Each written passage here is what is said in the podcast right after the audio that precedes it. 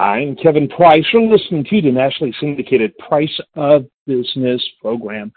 Mary Ann Faremouth, she's a regular on the Price of Business Media Network, and we love having her on the program each week, bringing her insight, particularly from her book that uh, I consider revolutionary when it comes to recruiting.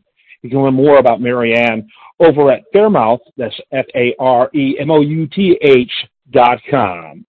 There's been a lot of hype there's a lot of things that say, oh, push one button and write a blog post, push one button and write a book. All of that's just hype. It's not real. It creates really low quality content that actually other AIs detect and erase immediately. So if you try and write a book complete with AI and you don't read it and you just publish it, Amazon's AI will catch that and immediately flag your account. If you write a blog post and if you think your AI is better than Google's AI, no way.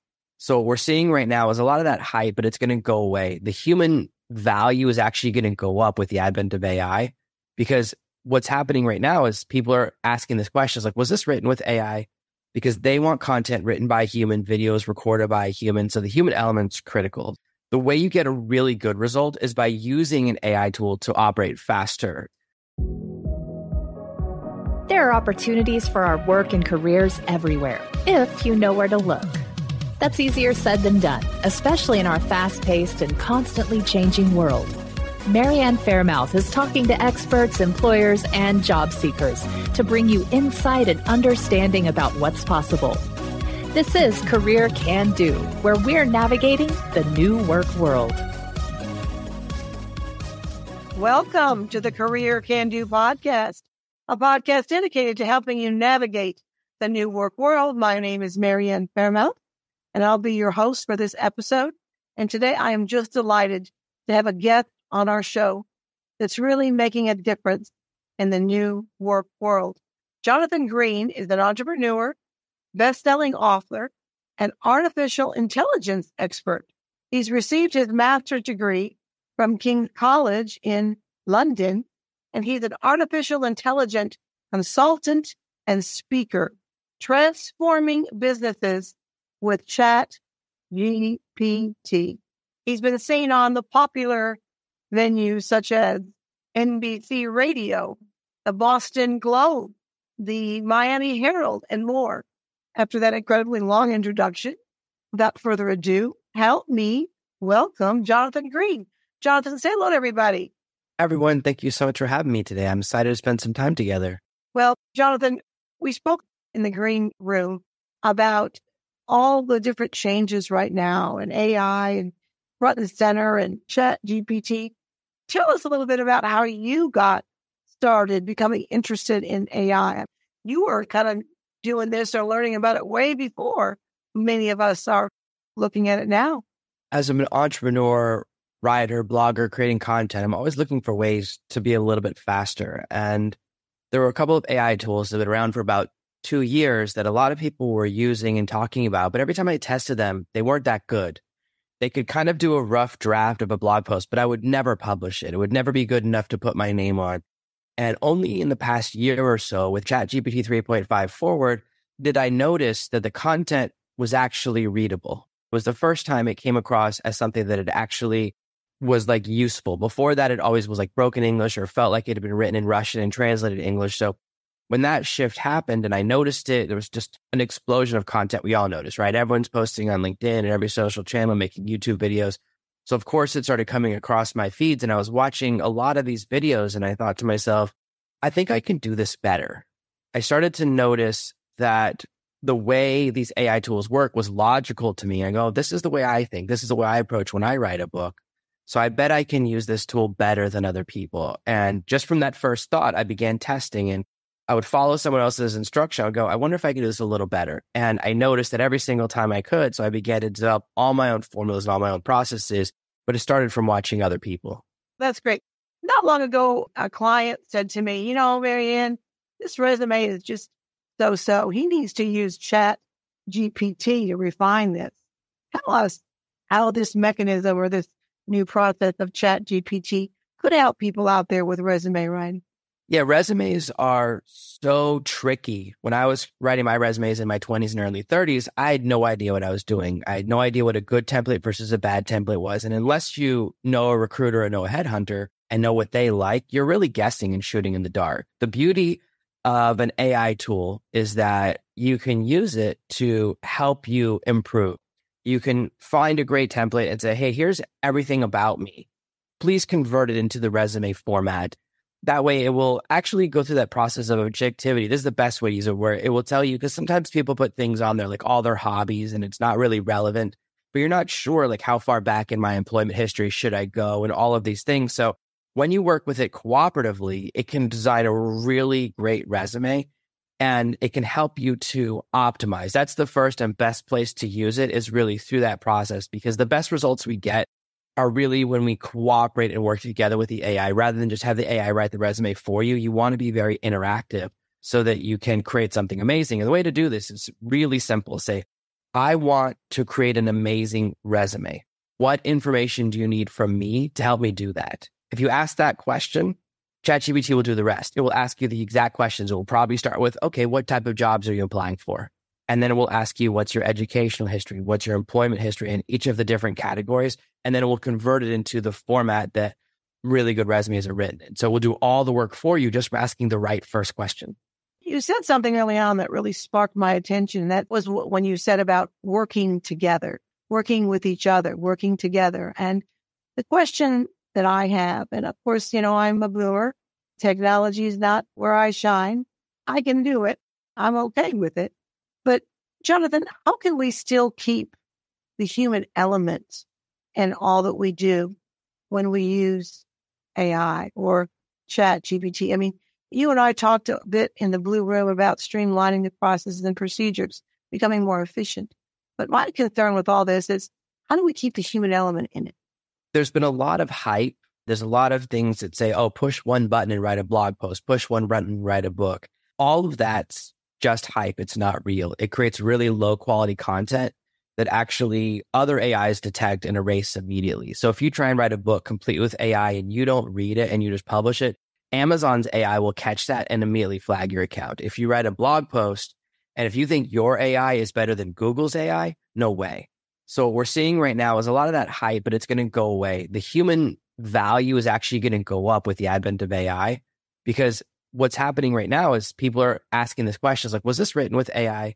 Because they want content written by a human, videos recorded by a human. So the human element's critical. The way you get a really good result is by using an AI tool to operate faster. There's a different terms for it. A lot of people call it dreaming, and that's where it basically says stuff that are nonsensical within a few minutes. So if you're not driving the AI and reading the responses, you won't get a good result. If I want to, for example, write a tweet, I'll say to my AI tool, hey, give me 10 tweets about this article and I'll choose the one that's the best one. But I read them before posting. If you remove that I read the content before posting step, you're going to post content that you regret. You're going to post stuff that's clearly written by AI. You're not going to double check it. It's just like if you had a VA from a foreign country write a piece of content for you, you would still read it before publishing it. So the element might change from you doing 100% of the creation to you kind of oversighting so it's a way to move yourself into management without actually hiring employees. That's a really critical step.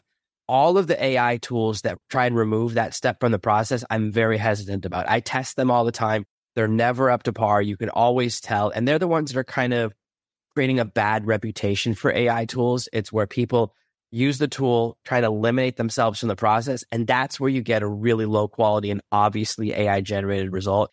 That's not what we want. That's not what I recommend. And that's going to get pushed out of the market over the next six to 12 months. So it's going to get eliminated just by the way capitalism, by the way market forces work. That makes me kind of relax a little bit because what we call a holistic recruiter, I'm all about the human element. You've given us so much information, but at the same time, how can someone who's older learn AI without getting overwhelmed?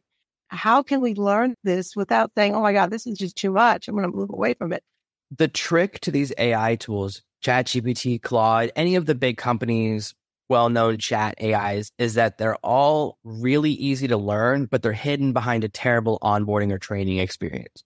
If you log into Claude, Perplexity, ChatGPT, it's just a blank page.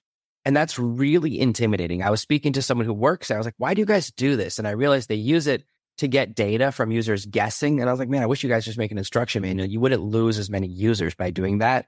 It's not the best way to use your tool, in my opinion, but they're using it to train the AI. That's why it seems hard. The secret is anyone, no matter how non technical you are, you can become a master of an AI tool in one day. They're designed to actually have a really short learning curve. It's just tricky because there's no training. So if you use the formula I mentioned earlier, which is where you say to any of the AI tools, this is what I want, and then say, what information do you need for me to get that result? You say, I want to write a tweet. What information do you need me to write a great tweet? I want to write a resume. What information do you need for me to write a great resume? Or I'm trying to choose between these 10 candidates for a new position. How can you help me choose that? What information do you need from me to help me choose who I should interview first? When you use that format, it switches all of the need to be good at AI from you back onto the AI. It switches the AI to the mode we all wish it was in already, where it tells you what to do. That's the beauty of the AI tool is that when you make one shift, all of the challenge of, oh, I need to learn special prompts or special language disappears because it moves the impetus from you and the risk of you giving the wrong command or giving the wrong instruction. That all disappears because now it's conversational, which is what we want. And that's why it's actually easier to learn than technical tools. It's just one shift in the mode and suddenly it becomes super easy. That's great to know. What I'm understanding or getting from all this so far, Jonathan, is that it's a process, if we use it correctly, to make us become more efficient, to make us be able to streamline the process. But for someone, say, for example, that's already established their career, how can IA make a difference for someone like that? Say you've got a good job, you're happy with it. What will it do to kind of make a difference for you? There have been a bunch of recent studies which show that using an AI tool increases efficiency by about 40%. That means you can get five days of work done in three days.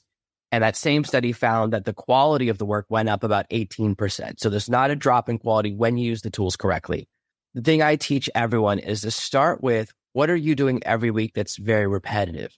If a lot of your week is answering emails, a common use of a lot of AIs right now is to sort emails by are these emails I even need to look at? we all get hundreds or thousands of emails a day, and we probably need to read one to 2% of them, maybe 10% of them. But most of them, they're advertisements, they're junk, or they're just notifications that don't matter. It's like a reminder about a meeting. I don't need to read all five reminders. I just need to show up at the meeting. That's one of the first places. The second place would be responding to emails. A lot of our responses are very repetitive, right? We send a very similar response to a lot of people. So AIs can help you with that. You could develop a process to where the AI writes the email, you read it, from one of your templates and it allows you to do that process faster. So whatever you're doing that's repetitive and especially if it's a little bit mindless, that's where you go, you know what? I do this a lot of the time, but it's repetitive. I have a process I've already developed in my head. That's the first thing I teach people to push down to AI. So for me, for example, every single week when I'm recording my own podcast, afterwards, I have to make show notes. I used to have to listen to the episode, write down the time codes where everything happens and create a list of show notes that would be downloadable with the episode. It would take longer than the actual episode. Well, now I don't do that anymore because I just send the recording or the transcript to an AI, have an example of a past show notes. I say, use this recording, make new show notes. So it has an example of what my ideal result is. It has an example of new piece of input or new piece of data. And it says, just convert this to that format. And this allows me to save a massive amount of time for something I was doing every single week because I put out an episode every week. So any task that's repetitive, that's especially a little bit mindless, that's the first thing I push to an AI. So even if you're already established in your career, what's going to happen over the next few years is the same thing that happened with calculators in the 70s. New technology goes through a couple of phases. The first phase is it's interesting, but it's cheating. Then the next phase is okay, it's allowed. And then the next phase it's it's required. And the next phase, if you can't use this tool, we don't hire you. This happened, if you look at testing, in the 70s, if you brought a calculator into class, you could get in trouble at first. And around 72, they said, oh, if you have a graphing calculator, you'll never learn math. Then over time, it became, oh, it's allowed. Then it's like, it's recommended. And then it became mandatory. So when I was in high school, you had to have a specific graphing calculator to even take the class. The first day of class, I would ask it. We would do homework on the calculator. Something that was considered cheating 20 years earlier was mandatory. Same thing happened with Google and search engines and computers. Was like you can't have a computer open during a test, and now they expect you to take the test on a computer. And this happens with employment, where it goes. When I was in high school and looking at first jobs, it used to say computer ability is a plus. The ability to use email or spreadsheets or Microsoft Word was a plus, right? It was considered a cool addition. Then it became recommended. And now they would never hire someone who goes, Oh, I don't know how to use email. You couldn't get a job. So the technology becomes an expectation. AI is going to go through the same phases. Right now, people are getting raises because they know how to use AI. There have been a few studies about that that show a lot of people who are good at AI are getting a 20 to 40% higher level of raises than people that don't. So that alone is the reason to learn it. But in five years, when you have the option of two people, one person you've been with for years, but they don't use AI, or someone else who could do twice as much work in the same amount of time for the same salary, the second person has become more and more compelling. We would never hire an accountant who doesn't use a calculator, who doesn't use spreadsheets. So if I have the choice of two employees, one accountant who could do two projects a day and one who can do seven, the ability to do more, which is what AI does. AI just makes you faster and a little bit more efficient. So that's where the value is. It can help you get more promotions, help you get more raises, and help you in time in three to five years when there's a purge. I have this bad feeling that a lot of people who step back and go, I'm not going to learn this. I'm too late in my career. I don't want to worry about it. In two to three years, it's going to switch. And I already know companies. I know a company that said to every employee on a Friday, they said, come in on Monday with a plan of how you're going to use AI to improve your job or don't come in on Monday. So companies are already doing this. It's kind of cutting edge companies are doing that, but it's going to propagate. So while I don't want to create a huge sense of fear, I do want to create a sense of motivation that during the period now where it's optional, right now you can learn AI or not, but in a couple of years, you won't have a choice. So it's better to learn it now to kind of get ahead of the curve. So it can really help you to be more efficient, to push down the tasks that aren't your favorite tasks or not your circle of excellence, anyways, to an AI tool to allow you to go from doing to checking the work, to go from writing the book to editing the book. It saves you a huge amount of time and it protects you from that future that's inevitable. Every time there's a new technology, eventually it goes that you have to know how to use that tool phase. This protects you from when that happens. So if I'm an applicant and I've got an interview next Tuesday and I want to talk intelligently about AI, where do I go to find the right keywords or where do I go to find something about AI so that when I go on that interview, I'm going to be looked upon as, hey, this guy's pretty or gal's pretty sharp. Where do I go to find that out? A little mini tweet lesson that can help me talk intelligently on that interview. Sure, that's a really great question. One of my favorite ways to use ChatGPT is to do mock interviews. ChatGPT, if it's a large enough company, they will know the company name and can actually model their interviews. And if it's a well known enough person, then you can actually say, Oh, I'm doing an interview with this person. Pretend you're them and interview me about this position. So we'll ask you the questions. You can actually go through that training process and you can even add in and say, Oh, ask me questions about AI that are relevant for this position. And it will do that entire process. This is something I cover a lot in my book specifically because it's one of my favorite use cases where you can say things like if you're pitching a company, you could actually say the exact investor that you're going to pitch to because most investors are in a lot of media and you can answer the type of questions they ask because different investors have different approaches to how they ask questions and the same thing with different recruiters. Since Google asks different questions than maybe Facebook asks or so if you're and we'll work with large companies. So that's really what I would do is just go say, Hey, I have an interview with this person at this company and I want to sound intelligent about AI please give me a practice interview. And you can do it a couple of times to get really comfortable, to get used to the questions. Because different types of companies ask really different questions. Like I once worked with a recruiter who hired people in China, and one of their big questions is, what's the difference between a plane and a bird? And I guessed like 10 times, and all my answers were Western. And he goes, no, the correct answer is that a plane flies by cooperation. I would have never guessed that. like I would have never guessed that's the difference between a plane and a bird only because I spoke to someone who was hiring people. He goes, that's the answer we're looking for. And I was like, wow, I would have never guessed that. But that's really why getting specific with your pre interview process can be so much more useful. It's just like when I was studying for the SAT, I used SAT studying guides, not just test taking study guides. So the more specific you can get with your preparation, the more comfortable you'll be, especially when someone asks a question that you're already ready for. Because I've been through interviews myself. And the first time you hear a really weird question, like, what's your greatest weakness? If you don't know how to answer that, right? Like, it's a really intimidating question because it's so personal. But once you've heard it a couple of times, it's not such a big deal. And we remember those questions. And once you're comfortable, it's a lot easier. So it's much easier to answer a question the second or third time. So this can help you get comfortable for an interview, whether you're answering AI specific questions or not. But that's really where you need to be. The bar for knowledge is very low. Nobody has been an expert on AI for more than a year.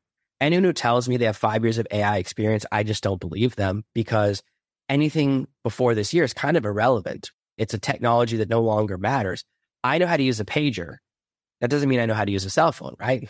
My kids can't even understand the pagers existed. It baffles them because they don't even understand why there's screens that aren't touch screens. So once the technology has kind of gone away, these older AI tools that weren't really good AI tools weren't really useful. It doesn't matter if you're an expert in a tool that doesn't work anymore. I could tell you I'm an expert in social media and I say, they say, what do you know? Oh, I'm really good at MySpace. That's not going to impress anyone, right? If you remember MySpace from 20 years ago, then yeah, it's memorable, but it's not useful because now it's all about other platforms. So not every old use case matters. So you don't have to have a lot of knowledge. If you could just say, yeah, I'm comfortable and really anytime they ask you to do a task, then you go learn how to do that task. You can do research. You go, oh, I want to do this.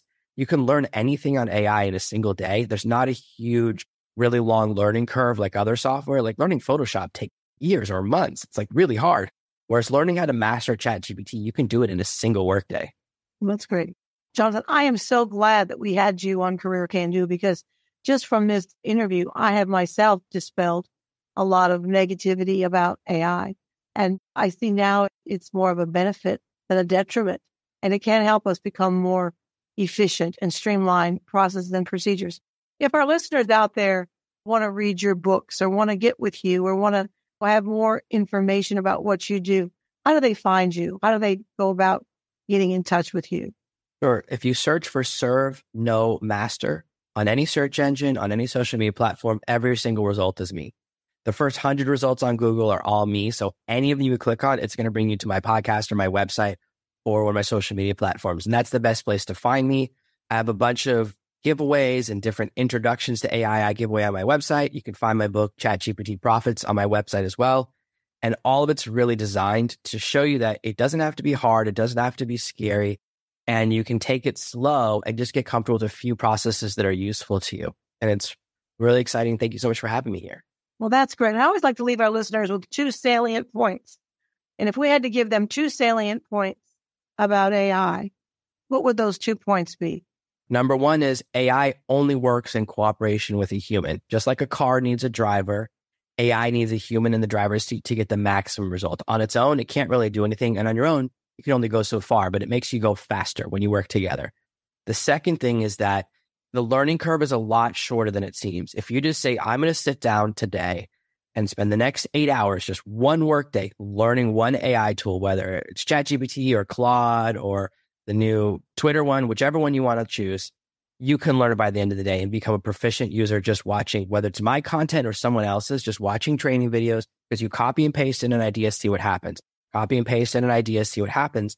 And it's really that easy. It's a lot simpler to learn than it seems at first because they give you that scary blank page. So if you just commit one day, you can be a high level user by the end of that day.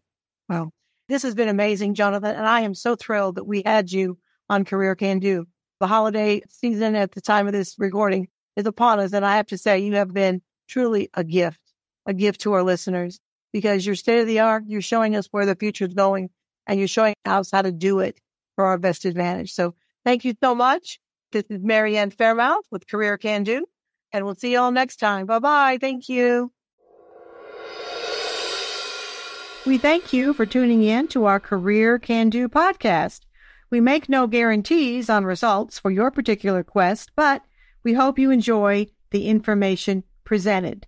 The views and opinions expressed in this program are solely that of the guest or speaker and do not necessarily reflect the views or positions of Mary Ann Faremouth and Faremouth and Company. Thank you.